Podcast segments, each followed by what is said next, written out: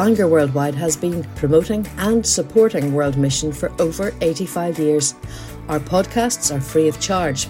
You can find out more about us at www.worldwidemission.org. We hope you enjoy this talk. Good afternoon. Uh, it, it has been really our privilege to be with you here today, me and Rashin, and uh, thank you for having us. Thank you, Simon.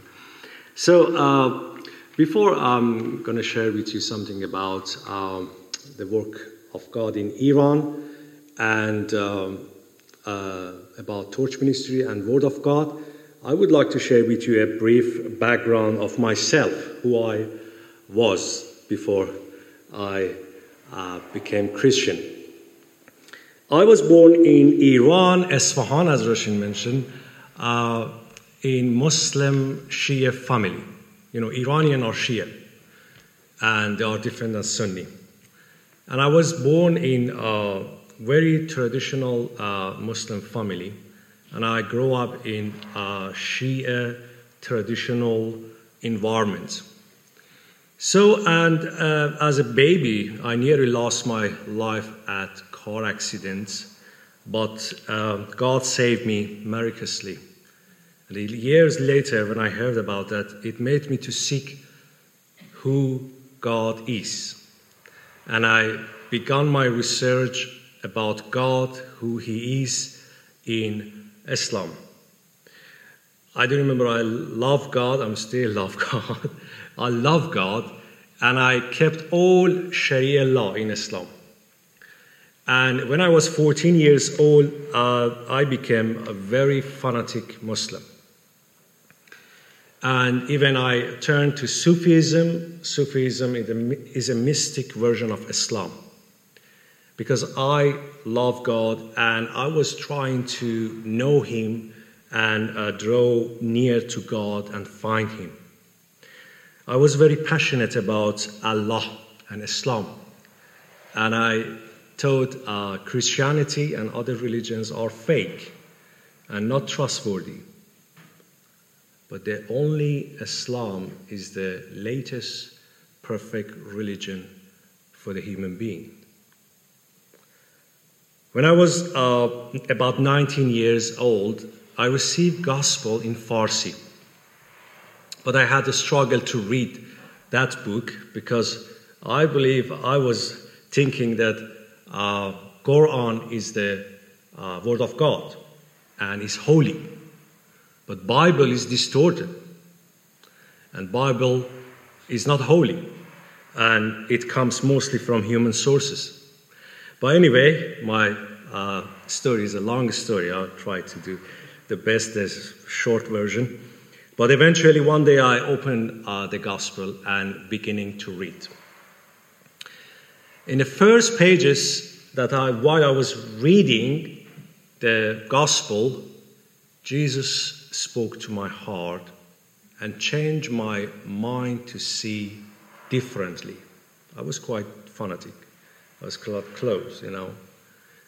And in the first pages, I do remember I began to read from John Gospel.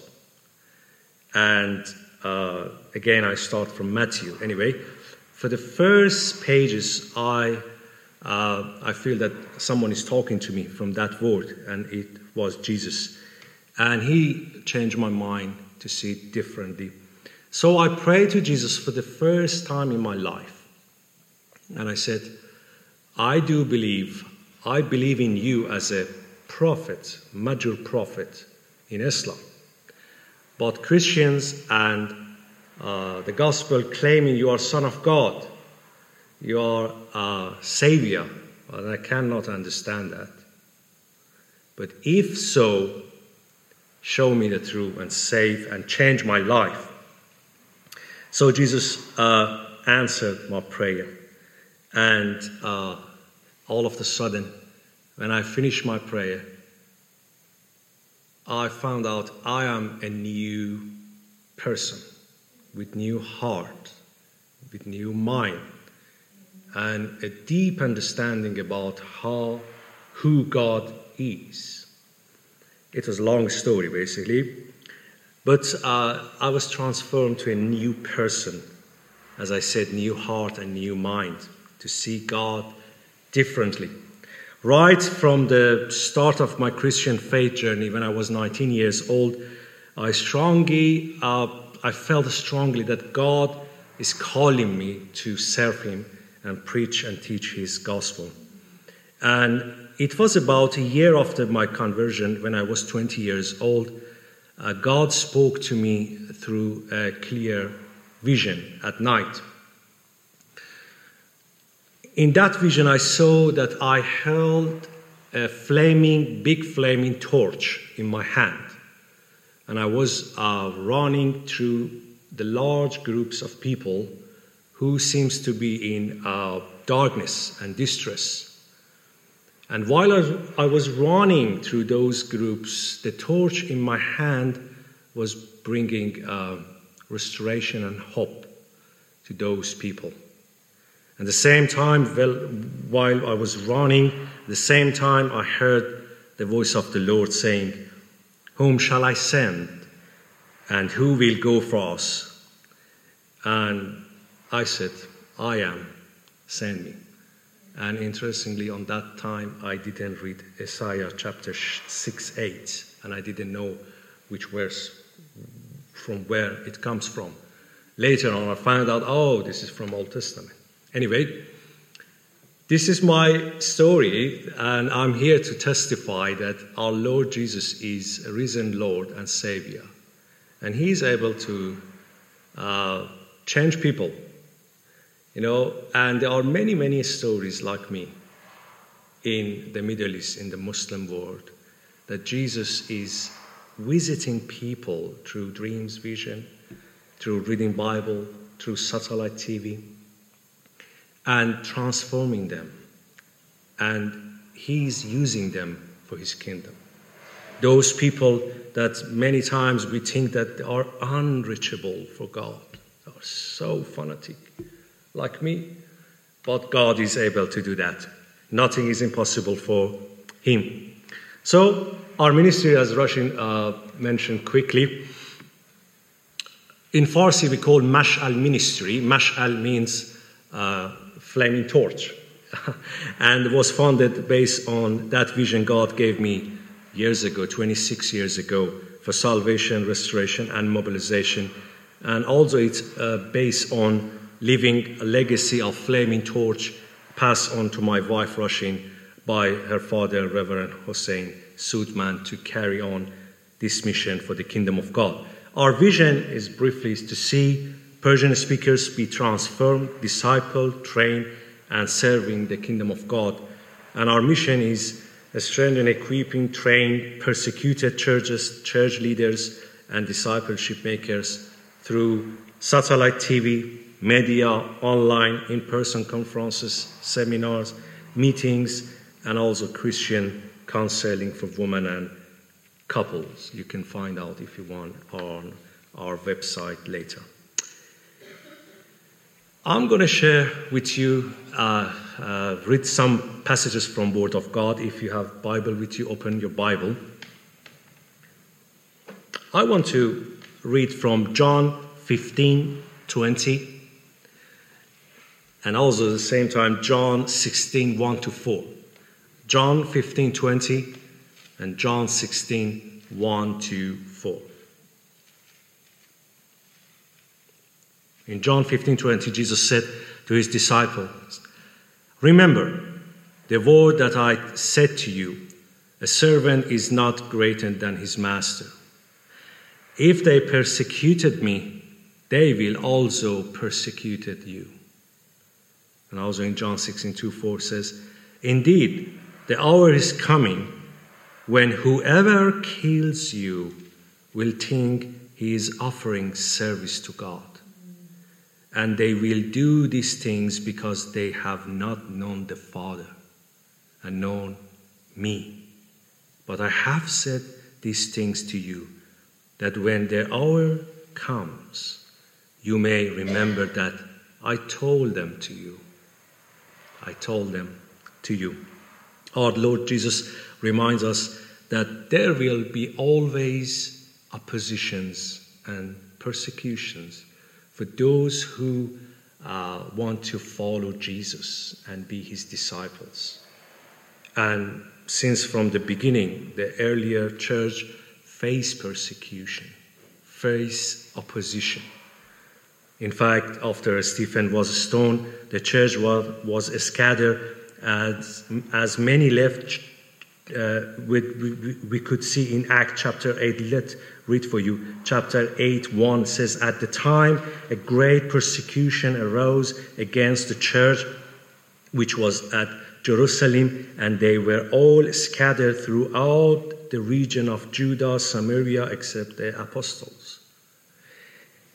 The theme of persecution is constant thread through whole New Testament and through whole church of history.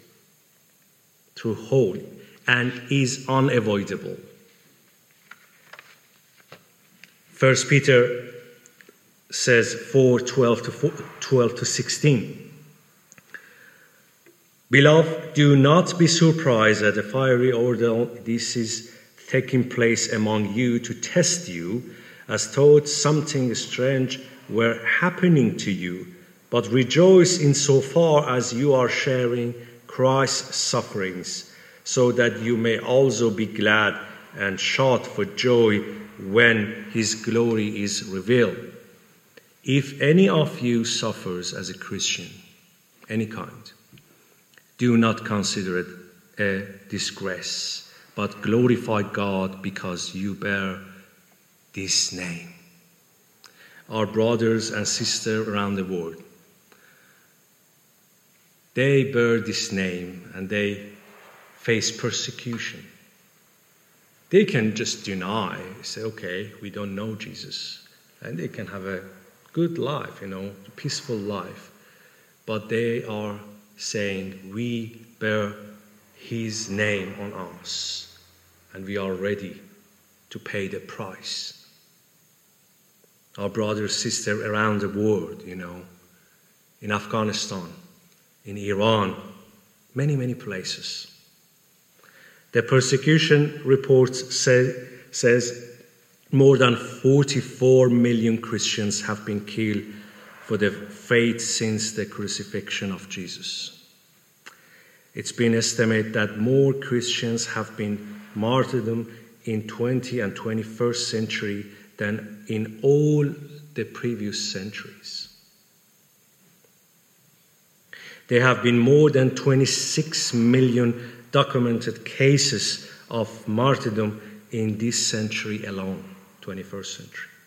More than 200 million Christians in over the 60 nations face persecution each day, and 60% of these are children around the world. It's quite depressing when we read, read this news about persecution. As I said, in Pakistan, in Arab world, Afghanistan at the moment, Central Asia, Iran, China, North Korea, Nigeria, they are facing persecution and oppositions because they want to be Christian, they want to be Jesus' disciple. Persecution is on the rise because of the communism, Islam, extremism, Hinduism, and because of the antichrist spirit that is prevalent throughout the world. But praise God for here in the West. We have freedom. We have freedom to be Christian. We have freedom to be Jesus' disciple. But if you want to be Christian and be Jesus' disciple in those places, you have to pay the price, sometimes heavy price. And usually I encourage uh, people don't lose your freedom here. Don't lose your Christian voice here. You have a voice as a Christian. Many people in many places they are wishing to just get together in such a building and worship together. We meet many people through our conferences in, in the region of Iran, they, when they come out and join the conference for the first time, they, they are they, are, uh, they experience joy because they say, We are Christian for years and we don't, we don't know what the sense of fellowship because we are alone. We are alone by ourselves. What means fellowship? Praise God for freedom that we have here. Very, quick, very quickly, I would like to share with you the link between blessings and oppositions, where we are talking about persecution. Often uh, we think, what is persecution? Persecution is related to blessings and opposition. Blessings and opposition. When God is working amazingly, saving people, brings spiritual revival, and giving blessing and develop his kingdom, then the opposition and persecution arise against what God is doing among his people. Opposition, blessing. Blessing, opposition. Let me show you some picture.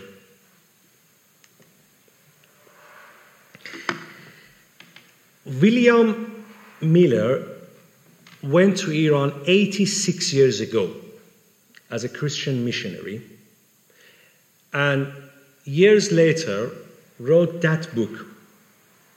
It says 10 Muslim meet Christ. 10 Muslim meet Christ. And it was a big achievement for him. 50 years later, another missionary went to Iran and wrote another book called 10 10,000 Muslim meet Christ 50 years later. And this is picture of today. 100,000 of Iranian from Shia Muslim background meet Christ. Um, I, I am one of them. 100,000. The estimate is 1 to 3 million converts coming to Christ. This is a blessing. This is some sort of revival. But on the other hand, oppositions, oppositions, persecution. You know, we will see this picture. This picture took, pla- uh, took place in not in Iran, in some country in the region. I cannot mention that. Uh, so these believers came out from Iran for the baptism service, you know, and took place a few years ago. Uh, so we see front of this picture, this side of picture, but behind that picture, this is blessing for kingdom of God. All of them are coming from Muslim Shia background. But behind that picture, the price has been paid. Like Rashin's father, like other Christian martyrs in Iran. They paid the price for years, stood on Christian faith, preached the gospel, despite persecution, opposition, and we could see now, today. Blessing and oppositions. Blessings and oppositions. The Iranian regimes, unfortunately, they are not recognized these people. They are not recognized because they convert from Shia and they are facing severe systematic persecution and discrimination. The churches have been closed down and the use of Persian, Farsi language is banned. No one can preach in gospel in Farsi. It's banned. State harassment, monitoring of Christians and persecution converts as a national security threat. They face systematic discrimination, including employment, education, access to the justice, and so on. They give law, life sentence for being involving in ministry. 5 10 15 years. And killing and executing people. Uh, i'm going to show you a picture. This person Nasser Gol-Tapeh. You could pray for him in your, uh, you can write his name and pray for him. He is in prison right now. He's about 60 years old with very critical health condition. The Islamic judge in Tehran charged him with acting against national security national security through the formation and establishment of an illegal church organization in his home. Do you know what he has done? He invites some people for Bible study in his home. He asks some people to join regularly as a small Bible study, just read Bible together. And unfortunately, the judge gave him 10 years sentence. 10 years. And he is in sentence, I mean, he's in prison since 2017. And I have heard about him that uh, on the day that he had a hearing court, the Islamic judge offered him to do taqiyya. I'm explaining what means taqiyya. Taqiyya in Shia Islam, which means that when you are in the, in the dangerous situation, you could say lie. You could say Islamic lie. You know, you could deny and rescue your life from that dangerous situation. And then you can go and follow whatever you want. But on that point, you can say lie. An Islamic judge offered him to do taqiyya, and he said to him, Before I'm going to give you this sentence, 10 years, just do, just lie. Just deny you are not Christian and you're free to go. You're free to go. Go and do whatever you want, but not anymore have any Bible study in your home. Just go. If you want to be Christian, be. But you say, now I'm not Christian and deny Jesus. Like Rashin's father he had a decision to deny and close down the church. And they offer, on that time, they offer houses and money. So he chose Christ. And he chose Christ as well. He said, Never, I never deny and refuse my Lord and Savior. And I'm ready, I'm happy to suffer for him. And unfortunately, that judge gave him 10 years sentence. So, blessing opposition. Whenever God bless something, some nation, and develop his kingdom, there is opposition rise. You know? The church of Iran is suffering church, but is growing church. Despite of persecution, is growing, and we have great privilege to serve these people. I would like to just finish with uh, these uh, four lessons we can learn from persecution. Four lessons. The first one is persecution is part of Christian life, as I said, and is unavoidable. Philippians chapter 1 29 says, For it has, for it has been granted to you that for, for the sake of Christ, you should not only believe in him, but also suffer for his sake. If you want to be Jesus' disciple, if you want to be glorify your God, you will face persecution. You will face opposition. Billy Graham says salvation is free, but discipleship costs everything we have. The second lesson we can uh, learn from persecution Persecution will end one day. Will be ended. Persecution and martyrdom will continue until Christ returns. He reigns. He will come back and suffering and persecution will be ended. The book of Revelation points out this is a final victory when Jesus defeats Satan and evils forever.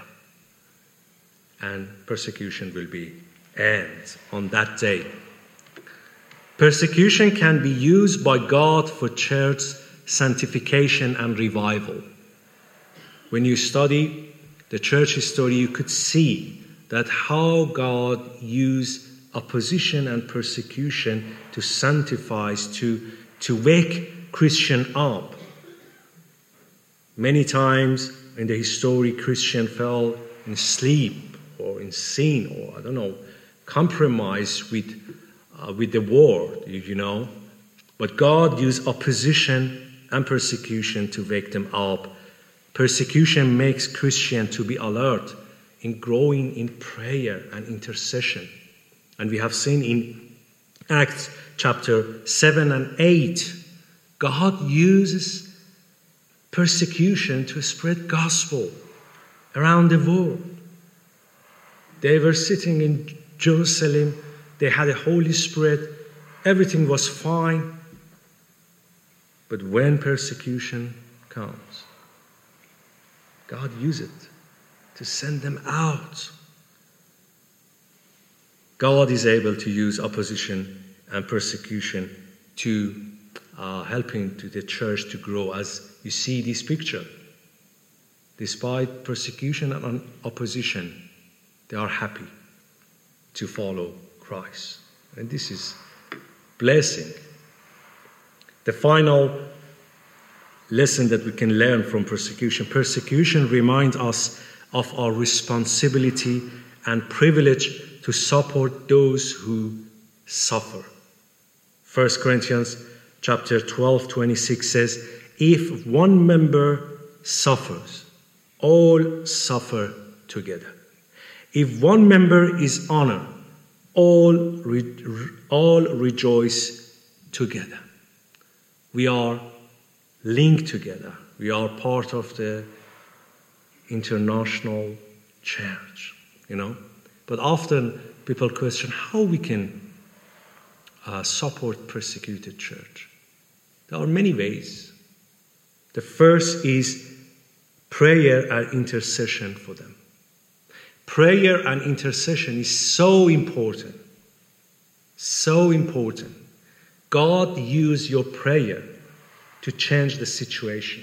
I have we have heard many stories that people were under pressure, under persecution, and they all of a sudden they find joy and hope and say, uh, "We don't know, we are under pressure, but we are happy because we know that someone is reminding us, some, someone is praying for us." You know, I, when you talk to the persecution, I mean, churches, you will hear many, many stories like that. Your prayer here, you can send support to them. And God use your prayer to change their situation and rescue them, save them, protect them. Stand, the second one, stand for the social justice advocacy and be voice of voicelesses if you can. Be a voice of a voiceless. Telling others about them and raise people awareness. Write down some of the name when you hear, when you read the uh, persecution news. Write down, for instance, please pray for this man, Nasser. Write down this name and pray for him. Put their picture somewhere in your Bible. And every day, when you have a devotion, remember them in your prayer. Lord, be with them, protect them, save them. This is really, really powerful. And we have seen the power of prayer and intercession for persecuted. Send an encouragement messages to them. There is some agencies that provide that you can send a letter, Christmas card to them that we are thinking of you, we are praying for you, and they will send, they will send to them and they receive it. And it is big, big encouragement to them that someone in Northern Ireland are thinking of me, praying for me. Wow, it's big encouragement, no? And the final is support them financially. I'm finishing with this verse from John 16 33. This verse gives hope in the midst of opposition and persecution. Our Lord Jesus says, I have told you these things so that in, my, in me you may have peace. In this world you will have trouble, but take heart. I have overcome the world. Just take heart. He reigns. He overcome the world. I'm asking you just if you could pray for uh, persecuted people, especially for Nasser. And I have some uh, power uh, prayer points, hopefully. Yeah. Yes. I'm thankful if your congregation can pray for this point, and God bless you. We trust you've enjoyed this podcast. If you'd like to make a donation to support the work of Bangor Worldwide, please visit www.worldwidemission.org/donate.